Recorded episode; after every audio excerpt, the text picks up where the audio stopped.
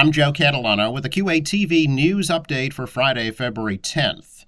Two people were arrested for an attempted burglary in Quincy early today. Police say it happened near 200 Quarry Hills Drive, right near the Granite Links Golf Course, just before 3 a.m. Further information is still not available. Two recent armed robberies in Quincy are believed to be connected. On Wednesday, police say an Uber driver was carjacked at gunpoint in the parking lot of the Coffee Break Cafe on Washington Street in Quincy Point. Car was recovered a short time later at the Faxon Commons apartment complex. The driver was not hurt. Police believe it was the same man who robbed a driver at gunpoint at the Presidential Liquors on Scammell Street last month.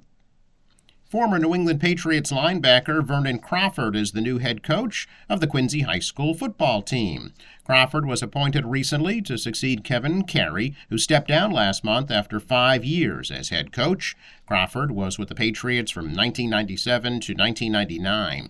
He's current assistant coach of the Boston Renegades Women's Football Alliance and has also coached at Curry College in Milton, St. Raphael Academy in Rhode Island, and Randolph and Seekonk high schools. Quincy College will host a breakfast for Quincy and North Quincy high school students enrolled in the college's Early College High School Pathways program today at the Boston Marriott Hotel in Quincy. House Speaker Ron Mariano, Quincy Mayor Thomas Koch, and School Superintendent Kevin Mulvey are among the guest speakers. I'm Joe Catalano with a QATV News Update for Friday, February 10th.